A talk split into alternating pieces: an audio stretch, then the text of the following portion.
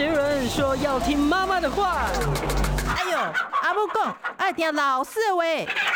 可是老师说，长大后要听老板的话。不管是谁，都要听医生的话。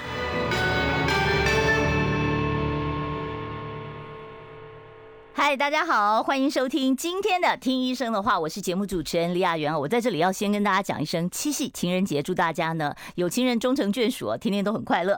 今天呢，我为大家邀请到的呢也是非常重量级的来宾，我刚刚说是来宾的天花板了啊！泌尿科的权威，台北星光医院泌尿科的客座教授邱文祥邱医师，同时呢，邱医师也是前阳明医学院的院长，亚洲泌尿医学会的前任会长，是现任的秘书长。邱医师好。你好，呃，各位听众，大家好。那雅雅媛好，最重要的、最主要的是大家情人节快乐。情人节快乐，我们有办法让这个觉觉得自己已经没有春天的一些射护腺癌的。呃，病人哦，你在治疗结束之后，其实还是可以找回春天。对，所以我今天来这边，我觉得真的是非常的时间，非常的恰恰到好处了。嗯，就是说有些人得了摄护腺癌，以为就没有春天了，嗯，就觉得人生好绝望了。就谈这一块。好，当然我们也今天主题其实，因为我们也预告过了，就是我们今天要谈的是射护腺癌哦。这个射护腺癌，过去我的印象中好像是欧美国家比较盛行，可是我前一阵子看呃您接受一个访问，你说将来。这个摄护腺癌很快会变成我们台湾男性癌症的第一名啊？为什么会有这样的一个判断？对，那是《金周刊》的一个专访吗？不是，不止专访，是一本书。嗯，他是访问了十个不同领域的呃，都就是专家吧，大家来说那个领域的癌症的预测。嗯，那我为什么会敢这样子讲？这也不能够乱讲。这当然要有根据。在我当呃住院医师在台北农民总医院的时候。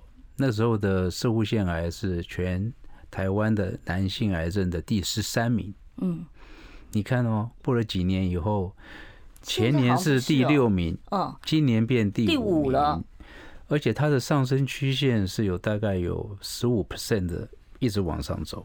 嗯，你看很多的癌症它是平了，或者有些是往下走了，可是唯独摄护腺癌。嗯，第一，第二呢，在欧美国家，以美国为例，美国的射护腺癌是已经是美国男性的第一名，超过肺癌，而且是您刚才跟我聊到说是黑人特别多，对，对，这个黑人的射护腺癌也特别的多，也特别的凶啊，嗯，所以这些种种的原因，让欧美国家的。现象让我们看到了台湾，因为现在的世界都是呃社世界都社会化，大家都呃非常类似的食物，嗯，非常类似的生活方式，西化的饮食等等，所以我预测应该在我想二十年吧，嗯，非常有可能我们台湾男性的癌症第一名。应该是可能摄护腺癌。好，那那邱邱教授，我就要问一下，这个射护腺癌，过去我们访问一些泌尿科的医生，都告诉我们说，你要去验一个啊，到了五十岁以上，你就要验这个 PSA 啊。这个 PSA 它到底是什么东西？它能够看出什么呀？哦，这个非常重要，大家不要误解哦。P 就是 prostate，就是射护腺啊。S 叫做特异，叫 specific。嗯。A 叫做 antigen，antigen 叫做抗原，所以翻成中文叫做射护腺特异抗原。嗯，注意哦，不是射护腺癌特异抗原哦。所以不是说这个数字标高了你就觉得你是癌症了，不是，不是，千万大家不要以数字标高你就很紧张，不是。讲英文叫做 likelihood，讲中文叫做可能性。你如果 PSA 越高，当然。你里面有可能是射护腺癌的机会越高，可是当你是射护腺发炎，嗯，如果有细菌跑进去，如果是你射护腺曾经有骑脚踏车的人，有些人哦，哦，就是一直压迫，一直压的射护腺的时候，它也会高，哦，射护腺肥大也会高，所以呢，射护腺 PSA 只是给你一个提醒。嗯，说你要注意这个，你要注意，然后找专业的泌尿科医生，我们都会区分的。是，那这个这个 PSA 值的话，如果你是摄护腺肥大，它会飙高吗？会，哦，也会肥，也会飙高，而且它随着年龄会高，哦这就好，这就那年龄越高就奇怪了。三十五岁的人，我们我们现在平常说是 PSA 是四啊，嗯。如果你是三十五岁，你是四的话，你是有风险的。哦，你到九十岁你是四，你就是六。嗯，九十岁到六你都不必太担心，所以它是随着年龄会增加。嗯，摄护腺因为随着年龄会肥大嘛。嗯，肥大的的腺体就会让 PSA 变高。是，那邱教授，你讲到那个射物腺肥大，其实我们之前也谈过那个话题哦。很多人就说射物腺肥大的症状跟射物腺癌是不是都一样的？一模一样。啊，也是就是尿尿不顺，哎，对，它有很多的症状啊，夜尿、呃频尿、小便的时候要等一下才解得出来，叫延迟的解尿，解完小便的时候会滴滴答答，嗯，你如果很快把它放到裤子，裤子还会湿掉，等等，这个我们统称叫做下泌尿系统尿路症候群，嗯，这个里面有五六种疾病都会这样，社会社会性发炎也会，会。也是这个样子，是。哦，那这个怎么判别呢？那我怎么知道说？所以要找专家了。所以你抽的 PSA 有些人高，有些人低，就是很紧张嘛。对。这我在这在这边很清楚的跟各位报告，不是一次的 PSA 值高你就要很紧张。可是我建议你要把你以前抽的 PSA 的值要留下来。如果系列的慢慢缓升，缓哦，嗯，我说缓，那是跟年龄长的年变大了，我自然就会缓升。可是缓升没有那么的高一点，嗯，如果说我们年龄的话，它缓升大概每每年增加个零点一、零点二，嗯，可是如果是射护腺癌，每年会增加大概零点六、零点七。举例啊，就是它升的特别快，特别特别快。可是如果是巨升，嗯，如果今年你是 PSA 四。明年一抽十八哦哦，我觉得你很不像摄护腺癌啊？为什么巨生还不是？我巨生我就觉得紧张了，我要特别没有巨生可能像发炎哦，就是急性发炎反而会有这个状况。对对对，所以这个你看它的判断性也很复杂，所以。呃，有经验的医生会问你很多事情，还要做很多检查来判断，所以不必紧张。所以你五十岁以上，你应该定期去做这个 PSA 检查，但是并不必被它吓到。那如果说它这个数值是上下波动呢？那更不像癌症。哦，上下波动就不会是癌症。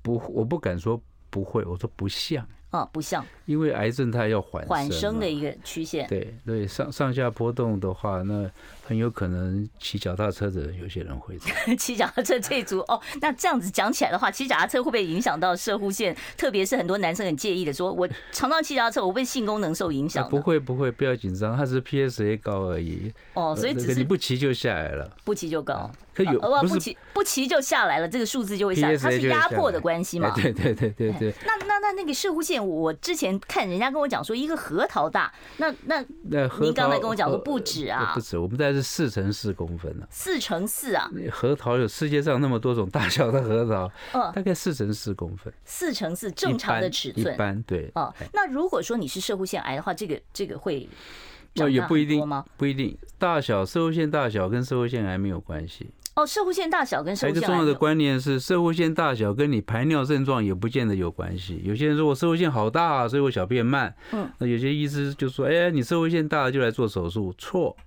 因为射护线大，它是要塞到的尿道的那个阻塞的中间的射护线，所以它是压迫到那个尿道，把尿道挤到了。简单说啊，尿道就是从射护线中间过去了。哦，所以如果说如果你是长大的。部位位置部位是在尿道的旁边一压迫，那你小便当然慢。嗯，如果你长大往外长，你怎么会慢呢？是一个山上的石头再大，也你比比不上你家门口的一个中间中等的石头。所以塞到了路的射护线才是真正要处理的。好，那我就要赶快来问一下，这个射护腺癌，我到底要怎么样才知道我是不是得了射护腺癌？我要做什么检查？既然症状都一样，那我有可能是射护腺肥大。PSA 呀。PSA 高的话，一般是这样哦。哦，高的话，是我们就认为说你应该机会不高，那就追踪就好了。嗯，十以上那一定要很小心。要切片吗？呃，对，那我我我我马马上带到真正重要的。四到十之间的人很多，那现在大家说，那那那我怎么一直追踪？我心里也很烦。对啊，我也是老是担心。现在在美国啊，已经核磁共振。核磁共振可以去做针对发现早期的这射护腺癌来做诊断的几率越来越高了，因为核磁共振是一个很准的对射护腺的检查。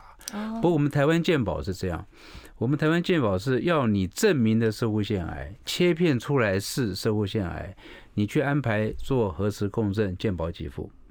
可是当你没有证明是的时候，你必须要花一万多块，像健检，嗯，才能够做这个，对，才能够做这个。做完了以后，做完了以后，摄护线的呃核磁共振就会告诉你说，哦，你的方位哪里哪里哪里啊？譬如说，就像乌克兰，范围在在哪里这样？他会看到说，哎，乌克兰现在为什么可以打到这个那个苏俄的战车？它 GPS 定位好了嘛？嗯，我们用。MRI 核磁共振就会把你怀疑的点定出来，定出来，标出来。譬如说我们中广的这一点，嗯，就在我们世界上是有一个北纬什么的这个 GPS 定位了。我切片就切这边，我现在切片是不乱切的。哦，所以可以很精准。现对。可以很早期治疗都是标靶精准，对不对？本来就是一定朝这这方面走了。嗯，那乌克兰军士兵也没那么厉害啊，他飞弹一打上去就已经 已经打到那个战车。所以这个叫做斩首任务。斩首任务。现在 G P 呃呃 M 核磁共振的呃找到了癌症以后，可以用三度空间的超音波在开刀房里面让你。呃，我我们叫无痛啊，就是说叫做这是无痛开刀，无痛，呃，就像做大肠镜、胃镜一样嘛。嗯，那你睡着就可以做很精准的切片，这个在美国、欧美国家已经是快要变成标准治疗了。哦，所以那个像我们平常有的人说割个痔疮都会用那种所谓的舒眠的，就也不没有说那么深度的麻醉，没有插管，大部分没插管，就是大家注射一下就可以了。就是舒眠，舒眠的做的很很轻松啊。最重要的是，它是从会阴切片，不是从直肠切片。如果有在座有听众被切片过的，你就知道了。现在以前的摄护线切片要从直肠走。因为它最近，那要麻醉吧？那是以前那种。呃，有些没有哦，也局部麻醉哦。啊，所以我想，呃，现在的进步呢，我觉得大家可以思考一下，如果你射物线 PSA 高，可以考虑做核磁共振。嗯，而且这个检查其实是无痛的啊，是还蛮舒服的一种检查方式。想健康怎么这么难？想要健康一点都不难哦，现在就打开 YouTube，搜寻“爱健康”。看到红色的爱健康就是我们的频道哦，马上按下订阅，并且打开小铃铛，就能医疗保健资讯一把抓。想要健康生活，真的一点都不难，还等什么呢？爱健康的你，现在就打开 YouTube 订阅爱健康。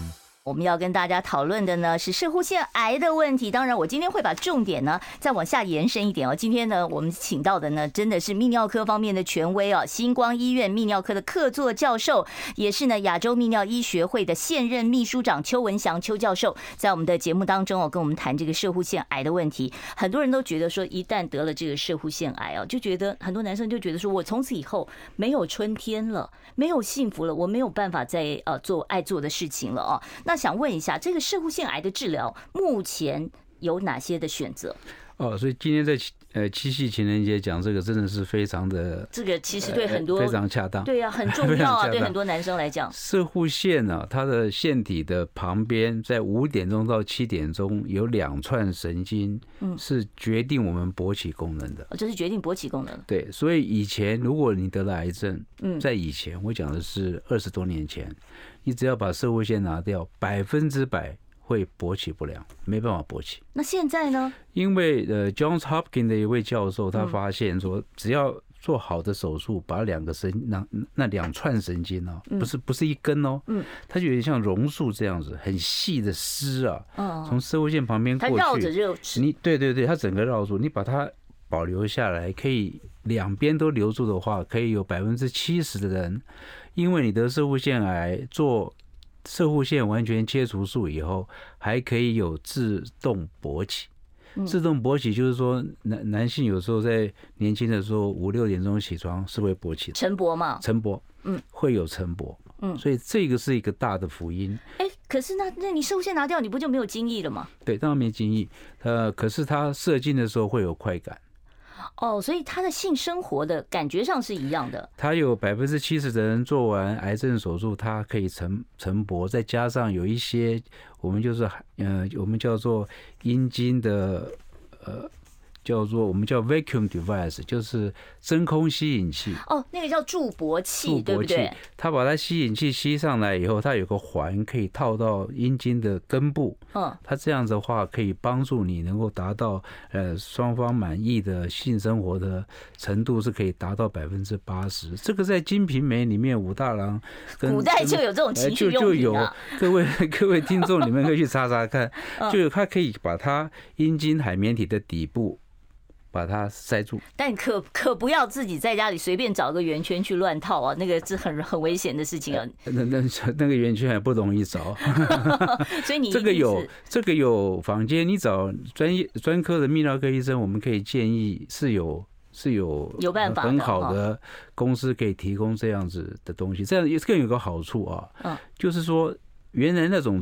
助勃器有个最大的缺点，就是当你把那个环套到了阴茎海绵体的下面的时候，就塞到了尿道。哦，所以当你射有问题，不是射精的时候射不出来。嗯，射精的时候会卡住。嗯，可是呢，如果你是射护腺癌手术完的病人，因为没有精液了，嗯，所以就没有影响。哦，所以你如果是射护腺癌动完了手术之后，这个反而这个这个器材是更好用的。对，更好用，更没有压力。哦，更没有，而且呃还有很多种方式的啊，所以譬如说打针啊，还有吃药啦等等。最重要的是这个神经，因为现在达文西手术，大家大家听过一个机械手背的手术，它的放大放近的话可以到十二到十五倍。换句话说，它可以完全保留旁边的那个神经丛。完全哦，这件事情很困难。我刚刚讲过，那都是法师，可是大部分保留是做得到的。有经验的医生可以把神经保留，而把癌症切除干净。嗯，那这样的话就很很好嘛。你可以把癌症治疗好，又可以得到勃起。哎，像这个平常来找教授您看病啊，这个出诊的啊，这个社会腺癌通常都是第几期啊？在我年轻的，我现在还算年轻吗？永远二十八。三十年前大概看我的百分之。呃，六十到七十，一来到第四期。现在因为有 PSA 啊，来看我的大概有，呃，反过来了，百分之呃大概六七十是前面的二三期。那第四期是不是已经扩散了？就是骨头转移了，淋巴转移了，那种就没办法治愈了，就可以用荷尔蒙治疗。很多人都说荷尔蒙治疗是不是可以治愈摄护腺癌？这答案是不是的。荷尔蒙治疗到底是怎么样？挡住，他把摄护腺癌转移的地方挡住，这是很重要的。在六十多年前，有两位美国的医生哦，得到诺贝尔奖。临床医生拿诺贝尔奖不容易。嗯，他发现说，社会腺癌如果有转移，只要把睾丸割掉，嗯，把。荷尔蒙减少，它可以把它从本来快要死亡的拉回来，开启了荷尔蒙治疗癌症的先河，包括乳癌也都是这样。哦，所以现在乳癌也是可以用这种呃荷尔蒙，另外一种荷尔蒙。当然，摄护腺癌如果转移出去的可以有救两年三年，可是它后来又会变，嗯，它毕竟还是一个末期癌症。那如果二三期是不是就有就有机会了呢？完全好呢？呃呃有有，你把它手术做做完了以后啊，嗯。我的病人只要能够好好的做完手术，活十年、十五年的一大堆啊。那复发几率高不高啊？高，呃，也也不能算高。它是这样，复发它会有 PSA 会稍微高一点，嗯，可是会不会死亡机会不高。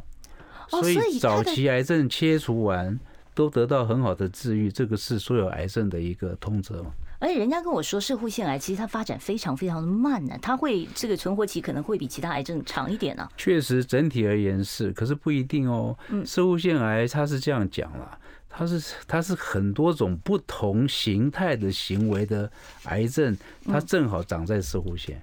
嗯，有些摄护腺癌是很。所以摄护腺癌里面，你还要看你到底是哪一种。如果是。人家跟我讲说，是越怪的咪啊，说那种所谓怪咪啊，就是那种癌症特别少的这种东西，它反而慢，是不是这样子呢？也不见得，也不见得。那怪咪啊的意思就是他他行为不容易判断嘛。嗯嗯。所以就表示有些快，有些慢。哦。我确实遇到过有一位四十多岁不到，他很早就很快就转移了。啊，所以通常到第三期是都还没有转移，对不对？呃，都还是局限性的癌症。对对，三期就是在摄护腺膜的外面了。嗯，好，那但这种的都有都有机会。那如果说是很早就发现 PSA 一一一一验出来高了，然后我就检查就发现哎，我们叫 T1C 的那第一期的。那第一期的手术完就是需要完全切除摄护腺吗？呃哦，这个要看状况。看那个摄护腺癌，它的分化程度以及它的 PSA 大小，我们全世界包括亚洲啊，就是我的主持的医学会，欧洲、美美洲都定义了，叫做低危险群、中危险群、高危险群。低危险群的都不不都都不急，有些还可以甚至都不要理它，追踪都可以。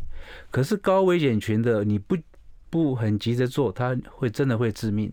那这个你怎么知道是高危险低险情？那我们等一下再讲。书都要念很厚。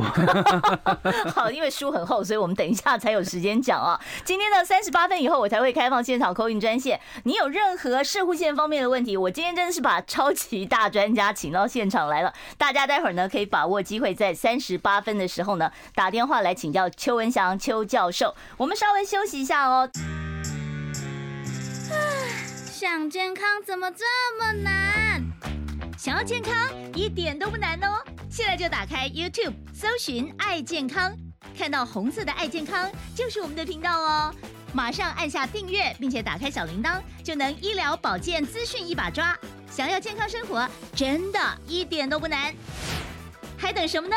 爱健康的你，现在就打开 YouTube，订阅“爱健康”。我今天跟大家谈的呢是摄护腺癌哦，到底该怎么治疗？当然，摄护腺癌的病人其实你还是有春天的。刚才呢，我们有听到哦，我们今天为大家邀请到的星光医院泌尿科的客座教授，同时也是亚洲泌尿医学会的现任秘书长邱文祥邱教授，在我们节目中哦，跟我们谈到了一些哦，就是现在的一些呃这个分歧跟治疗的这个问题哦。邱老师，刚才其实有人在问哦，就是说呃，我我是不是可以不要动这个手术？如果我都年事已高哦。那有没有直接做化呃放疗或者是化疗来处理摄护腺癌？当然有，呃，射护腺癌你如果是局限性，我刚才讲不是转移，就是没有转移的。而你的譬如说八十岁以上了，嗯，我建议你的治疗要不要那么的紧张，也呃也不能说不积极，嗯，要积极的追踪，嗯。其实你跟一个很专业的泌尿科医生积极的用什么追踪，PSA 追踪就好了。那只要验血就好了，是吧？对，嗯，你怕说它转移嘛？你怕它有什么变化？那有没有转移？验血就验得出来啊？可以，可以预测它的 PSA。如果一般是这样，大于二十以上啊，大概就可能有其出去了。哦，如果你的 PSA 每次抽血就好，你已经确定诊断生物腺癌了，你原来 PSA 是八，嗯，那。呃，分化出来不是很严重的，那我可能会建议你追踪。嗯，那追踪完的时候，三个月抽一次。如果他开始拔得很快，再来讨论下一步要怎么处理它嘛。嗯，不过是这样了，任何一个人得到癌症都不舒服，会不会疼痛？不会。我治疗摄护腺癌，呃，治疗了呃四十年，我的癌症病人朋友很多，他们都跟我讲啊，其实。得了是得了，真正烦的是这个心理的这种威胁。嗯，他每天就说我得了癌症，我就心情不好。他太太也全家都是黑云罩顶。嗯，我认为啊，应该要找个好的医生，让他来跟你讲的很清楚。如果你不是危险型、危险型的，嗯，你是低风险型的，你追踪的时候，你要相信那个医生。嗯，要不每每天不要胡思乱想。对，他一下子看那个医生，shopping 要好几家。你 shopping 完这个医生，因为生物腺癌的变异性很高啊，有个笑话，是我们全世界的泌尿科医生都知道的。你如果是在那个中间很难区分的生物腺癌，你问了十个医生，有十一个答案。对，其实有的时候你甲状腺该不该开刀也是一样啊。你问了十个医生，可能有的医生说你应该开，有的说不应该开。可是我刚刚解释了，还是有一千七百个。人死于，不要想着说这个癌是不会死人的，会的，还是会的啊。其实，在死人或不死人中间哦，你这个过程的煎熬，倒是心理上面好难受啊。所以我是很鼓励我的学生，我也教了很多学生哦，要安慰病人。嗯，那可是你怎么样让他这个心情打开呢？然后尤其是你告诉他说我不帮你做呃太侵入式的治疗，他可能会觉得那那你就是放任我了。哦不不，因为我有证据认为这个癌症现在还不至于对你生命有威胁。哦，这句话我会讲的。嗯，可是你要跟我密切追踪，当有变化的时候，我们采取行动。嗯，哦，这个是有一些紧张型个性的。我曾经看过，我有一个好好的朋友了，现在他是个退将，嗯，他是个中将将官，呃，他七十七岁，他得了摄护腺癌。那我就跟他说：“你这个年纪哦，这个算是中等型哦，可是还是有一点点危险的癌症。我们是不是就用放射线治疗了啊？要不不要开刀？你知道他跟我说什么吗？邱医师。”我汉贼不两立，我一定要开刀，我要把它除恶务尽。他说我睡觉睡不着，嗯，我知道我里面有这个东西，你就把我拿走。所以就是我除恶务尽，我一定要把它刮得干干净净。你说我怎么办？我说那有有危险呢。其实他说没关系，我们全家人都来，因为我们全家不要活在这个阴影下。那有什么危险呢？我我觉得这个可能要。呃，癌症就会转移啊！哦，就是怕转移的危险。对，因为你说你是高，你，你挖掉了不就没有了吗？呃，如果你你我不不挖，我们讲的就不不不把它挖，手术切掉，嗯，或用放射线或者是用追踪的，你还是有存在活的细胞在你体内啊。哦，那你怎么知道他哪一天不会跑出去呢？那邱医师，我要替一些就是我还想要有再再生小孩的这些男性来，生小孩有没有可能？有没有这种？有啊，是可是射护腺癌得到的年龄大概都是六七十岁了。嗯，当然有第二春的话，呃，要可能要自己先把精子存留下来。哦，是可以先留精子再做治疗就是了。对对对，然后再，反正你治疗射护腺，你不管是用哪一种方式，射护腺癌你都不会再有精液的问题了。你这个问题真是我考倒我了。我做一辈子的泌尿科医生，我还很少说遇到社会腺癌的人说我还要生小孩。哎，我还上次还真的跟江医师讨论到这个话题。江医师跟我讲说，他真的有个八十岁的八十岁的人对，恭喜他，恭喜他。呃，他说他说他还是希望哦，没有哦，他是说他希望有性生活。哦，性生活这个是我们很专长的，可是要生小孩，我还真的第一次听到，就是可以把精液存下来呀。哎，是那个通常这个。得摄护腺癌最年轻，您碰在临床上四十五岁，四十五岁，嗯，哦，所以他也是没有生物腺癌有百分之十五是有家族史的哦，有家族史，比如说你的叔叔、伯伯、爸爸有生物腺癌，嗯，对不起，你们这个家族不是五十岁开再开始抽 PSA，四十岁就要开始抽 PSA。哦，所以这个家族性还是很明显。有有有，这个已经被被美国的很多的研究就已经证实了。那那像今天七夕情人节，就有很多我听过一些说法，有的人说男生如果太久没有性行为哦，没有这个精液射出的话，会比较容易得社会腺癌。这个真的 假的啊？当然假的。网络上真有人这么说啊！我我真的不知道怎么回答你这个问题。再次重申啊，你不管你射多少次精液，你精液多少，你的性生活多频繁，跟射护腺癌、跟射护腺肥大是没有关系的啊。我们有过一个很好笑的研究，我们把一一个公老鼠跟一只母老鼠养一起，一个公老鼠跟三只母老鼠养一起，一个公老鼠跟十只母老鼠养一起。所以就是跟性伴侣的问题。哎，对，一个是公老鼠跟二十只母老鼠养一起，过了三个月以后，把那个公老鼠，当然看它的射护腺。啊，或有没有肥大？没有，没有肥大，是肿大。哦，使用过度了。肥大是细胞变多，肿大就是你被打到以后肿起来，就这样，这样懂了吗？哦。所以各位，你不要以为你呃会会肥大跟那个有关系，这真的没有关系哦。刚刚有一位呃呃呃听众在听众在问，我要特别回答：良性射护腺肥大刮除以后，不管是用镭射或者是用电刀，你会逆行性射精。就是说，射精的时候呢，不往前面跑到膀胱去，那也不会怎么样嘛，不会怎么样，下一泡尿流出来就就掉。可是有些人就是说他这样子不舒服啊，会不舒服啊？他觉得他不够爽，我我今天我我也不知道怎么办。有些人是不会疼痛嘛。可是就是说，当有医生建议你良性社会腺肥大要刮除的时候，你要问他，哦，说我逆行性射精有没有关系？嗯，没有关系的话就可以做。想健康怎么这么难？想要健康一点都不难哦！现在就打开 YouTube，搜寻“爱健康”，看到红色的“爱健康”就是我们的频道哦。马上按下订阅，并且打开小铃铛，就能医疗保健资讯一把抓。想要健康生活，真的一点都不难，还等什么呢？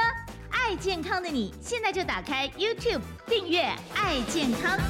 我们今天为大家邀请到的是，真的是非常难得哦，在百忙之中哦，今天还愿意来啊，我们节目中跟大家分享这些专业知识的星光医院泌尿科的客座教授，也是亚洲泌尿医学会现任的秘书长邱文祥邱医师，在我们的节目现场哦。所以你有任何有关于泌尿科摄护线方面的问题，都欢迎你打电话来。好，我们接第一位听众朋友电话，你好，请说。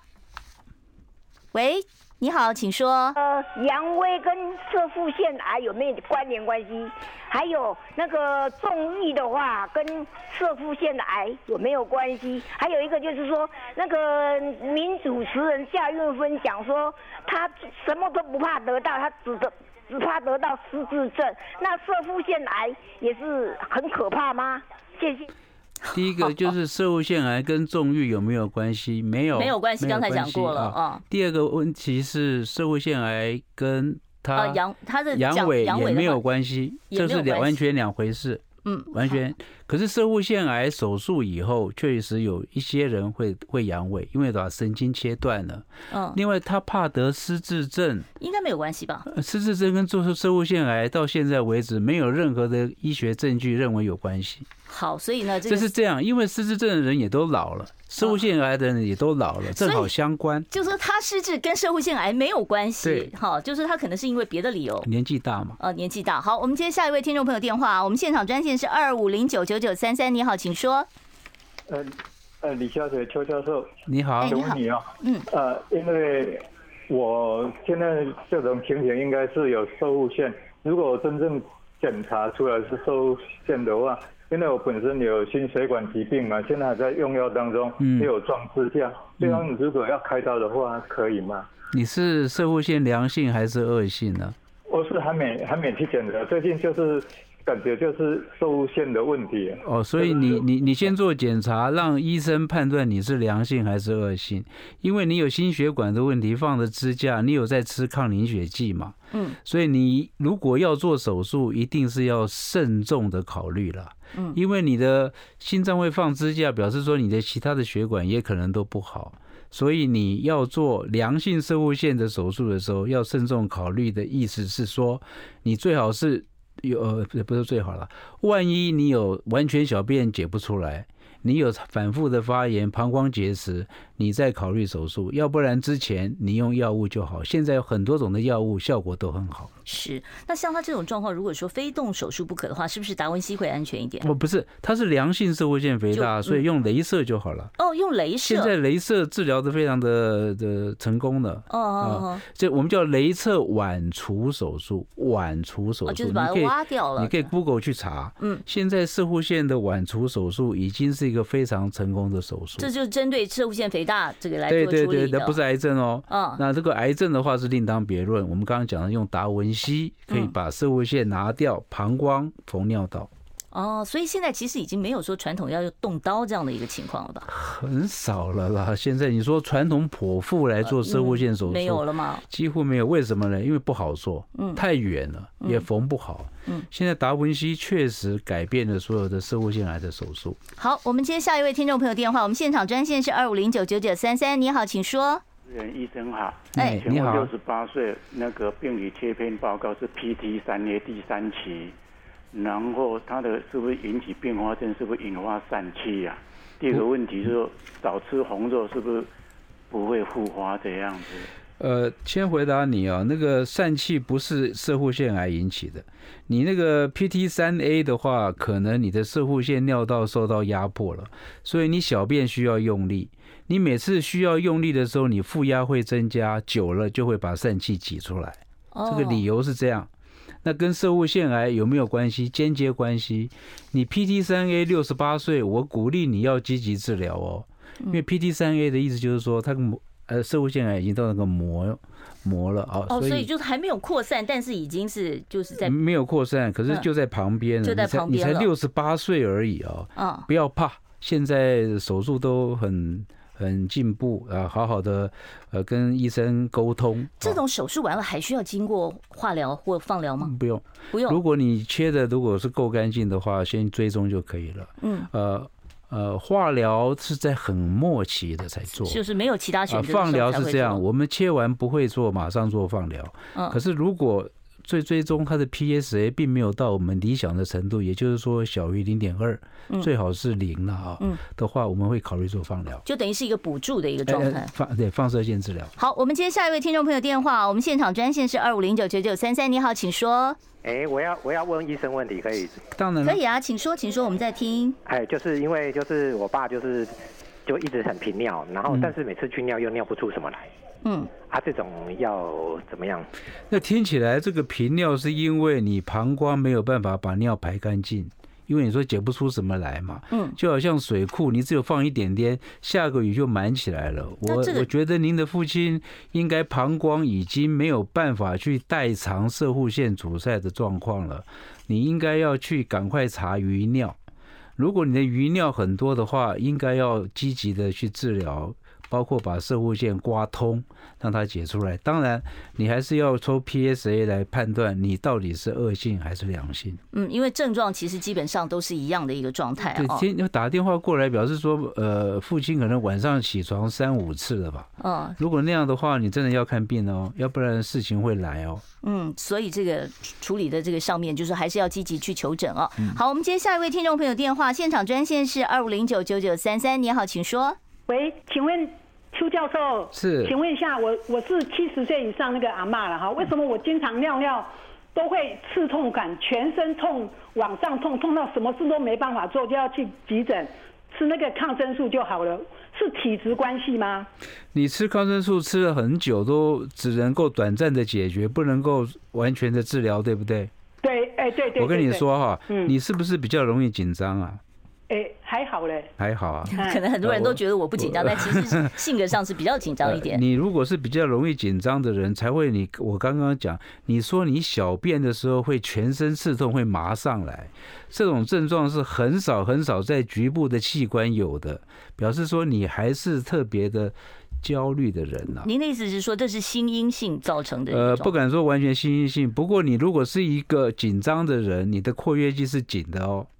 哦。懂吗？哦，所以所以你的，你如果在敲雷打鼓的时候，你括约肌是紧的。你如果每天自己都是很紧张，担心明天太阳不出来啦，等等等的 紧张型的人呢，你括约肌很紧的时候，你小便解不干净，你小便解不干净就有余尿，余尿就会产生细菌，细菌就会伤害膀胱，膀胱就会更没有力气，就没有办法把小便排干净。这恶性循环久了以后，就会造成我刚刚问你的，你吃。这几天的抗生素进步了，因为细菌杀了。嗯，可是你问题没解决，你的尿还没排干净，所以这一类的话，你应该要吃让尿道扩张的药，或者是想办法让你的紧张度下降。这应该身心科还是泌尿科？呃，都可以，不过泌尿科应该对这一块比较专业。好，可是因为因为要跟你解释，要让让你变得不紧张，可能要经常去 身心科。我关心国事、家事、天下事，但更关心健康事。我是赵少康，推荐每天中午十二点在中广流行网、新闻网联播的《听医生的话》。我们邀请到的都是国内数一数二的医疗权威，给你一个小时满满的医疗资讯，让你健康一把抓。除了收听以外，还要到 YouTube 频道上订阅 I Care 爱健康，按赞、订阅、开启小铃铛，爱健康三支箭，一件不能少。我们今天非常难得为大家邀请到的是邱文祥教授，你可以打电话到二五零九九九三三二五零九九九三三。我们接下一位听众朋友电话，你好，请说。你好，请问一下那个。之前有做那个 PSA 的检查，那个是七点四，嗯，然后吃了大概两个礼拜的那个射什么的一一种一种药啊，我知道啊，变成十点多，再抽血的话啊，这样子是在在做什么处理呢？你还要再抽血，还要再抽血？对你，你你你这两次抽血隔多久？隔大概半个月，快到一个月左右吧。你最好一个月以后再抽血，而且抽除了抽 PSA 外，你还要抽一个 Free PSA。游离 PSA 有，他之前第一次有做两个，呃，那那是高还低？那个好像正常吧。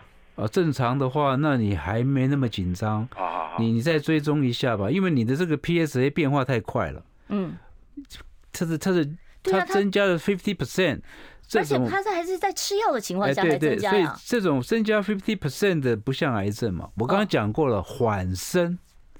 缓慢，就比较像社会腺发炎，对不对？有点像。我觉得你这个要朝社会腺发炎来进行。好，我们再接下一位听众朋友电话。你好，请说。哎哎，那个主持人，那个跟那个邱医师，哎，邱医师，你好，你好。哦，我想要请教，就是我我我得摄护腺癌了。嗯，是。啊，不要怕。啊，我已经开到了。嗯。开到那个那个主诉哦。还还一直多少？差不多零零点五啊。零点五多久了？你手术到现在多久了？喂？呃，差不多一年多啊。一年一年多，那你从原来指指数是多少？原来指数是。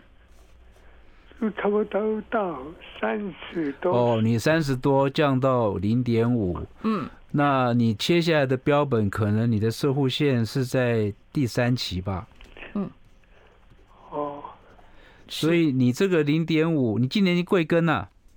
七十五，七十五岁，我建议啊，呃，应该你可以补做一点放射线治疗。哦，可以再做。因为我觉得你很焦虑，这个他的皮，他的应该再加上一点放射线治疗。这种手术以后的放射线治疗的剂量比较低，产生的副作用比较小，对你的直肠跟膀胱的放射性膀胱炎机会发生比较小。我建议你可以做。嗯，好，这个放射线治疗它的主要的常见的副作用是什么？就是因为它照到的直肠产生的直肠放射线炎，哦，跟膀胱发炎是。好，呃，大的副作用没有，可是那个那种那种副作用发生很烦哦，就生活上面很不方便。对对对。好，我们接下一位听众朋友电话，你好，请说。哎，你好，我想请问一下哈，我父亲今年八十二岁，八十二岁，那他对对对，他一直有吃药在控制，但是指数一直在十六、十七、十八这样子。那医生一直希望他可以切片确认是不是癌症。那想请问医生，他有需要？他十六、十七、十八这样子几年了？哦，好多年了，五年了。五年了，我看就不要切了。哦，就不用再做切片了，是吧？八十多岁了，呃，您您您也是紧张，你您您父亲是很豁达的人的话，你就不要再影响他，你去追踪就好。我看你们，你把二十当做一个这样讲了。就是万一如果他真的是摄护腺癌的话，你再用荷尔蒙治疗，他也会降到很低啊。嗯，你父亲八十二岁，身体很硬朗吗？有没有高血压、糖尿病、心脏病等等？哦，有高血压，其他没有。其他都没有啊，心情也很好的话，我建议就追踪就好了。嗯，因为表示说那个医生建议那么多次他都不切，你要硬叫他切。那就是说指数到二十的话，就再 再再做积极处理了。有没有时间了？我下次我要再来，因为我在美国，欢迎我在美国的一位教授，他的爸爸八十二岁，有心脏的问题，放了支架。他的家医科医生帮他爸爸抽了血，他爸爸八十二岁，他打电话骂那个家医科医生，I don't want to know, neither my father wants to know. To know. 就是说，你八十多岁的人，你自己天下本无事，庸人自扰之。嗯，就是不要让他放宽心了，你不用太太一直介怀这件事情。他四五次都不切的，你还在硬他叫他切，不要了。嗯，好，这个邱医师的建议。好，我们再接下一位听众朋友电话。你好，请说。啊，两位好，我想请问一下，我父亲八十二岁，然后他之前因为就就尿不出来，然后有去插尿插尿尿管，嗯，哎对，然后好了，可是那个那个不会好哎，那个只是短暂好哎，哦，表示说他有一个是一个原因让他塞住哦。哦，那请问这个我还要有？他现在有在吃那个射护腺的药，良性的哈？哎，医生是说不用。我我父亲想开刀，可是医生说是不用。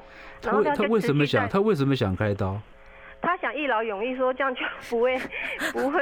他就不想说尿不出来很讨厌这样子。对，他不想一直吃药。那你要跟他说，就是开完刀，他膀胱老了，还是小便可能会解不出来哦。是哦，那是不是跟他喝水喝少有关系？呃，没有太大的关系。不过你一定要有一定的尿量，小便才能够解出来嘛。我现在建议这样，你下次去看那任何一个泌尿科医生，你请那个泌尿科医生测你附近的余尿。哦，剩下的这个余字，用超音波做就可以了。嗯，大概五分钟就做好了。嗯，你就可以知道你有多少的余尿在里面。没有排出来的。你如果没有什么余尿的人，你不要开刀。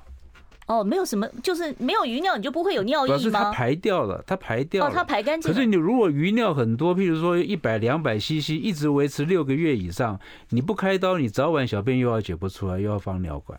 哦，其实是这样的，年纪大了以后，担心一件事情呢。年纪老了以后，是不是一直要放一个尿管在？那真的没有尊严，不是没有不没有尊严。是啊，台湾话叫做“拖腮脸”哦，这句话大家都不不太了解。年纪大的人，如果大便也尿呃大便失禁、小便失禁，没什么尊严。您父亲如果想要解决这件事情，八十多岁要开刀，要慎重评估。好，我想最后剩下三十秒左右的时间了，哈，我就要麻烦这个呃，我也不接电话了，我就请。我看我还要再来了，一定要的啦，那就邱医师，你帮我们给这个所有的七夕情人节男生们一些保养射护线的具体建议。保养摄护线就是定时呃要有性生活啊，要把精液排掉啊，嗯，要听太太的话。那那没有伴侣的人怎么办呢？听女朋友的话，听医生的话。是，然后您刚刚讲说反复发炎的话，要经常坐浴，对。哎，对对对对对。呃，是。那这个坐浴的温度要多高呢？不烫手的，不烫手的温度，大概三十五度到。那要做多久啊？十五分钟。每天做吗？呃，if you can。哦，如果可以的话，早晚做。呃，不行的话，晚上做。好，这些呢都是一些很好的这个保养建议哦。今天我们非常谢谢邱医师到我们节目中来，谢谢邱文祥邱院长，谢谢。不敢当，大家情人节快乐。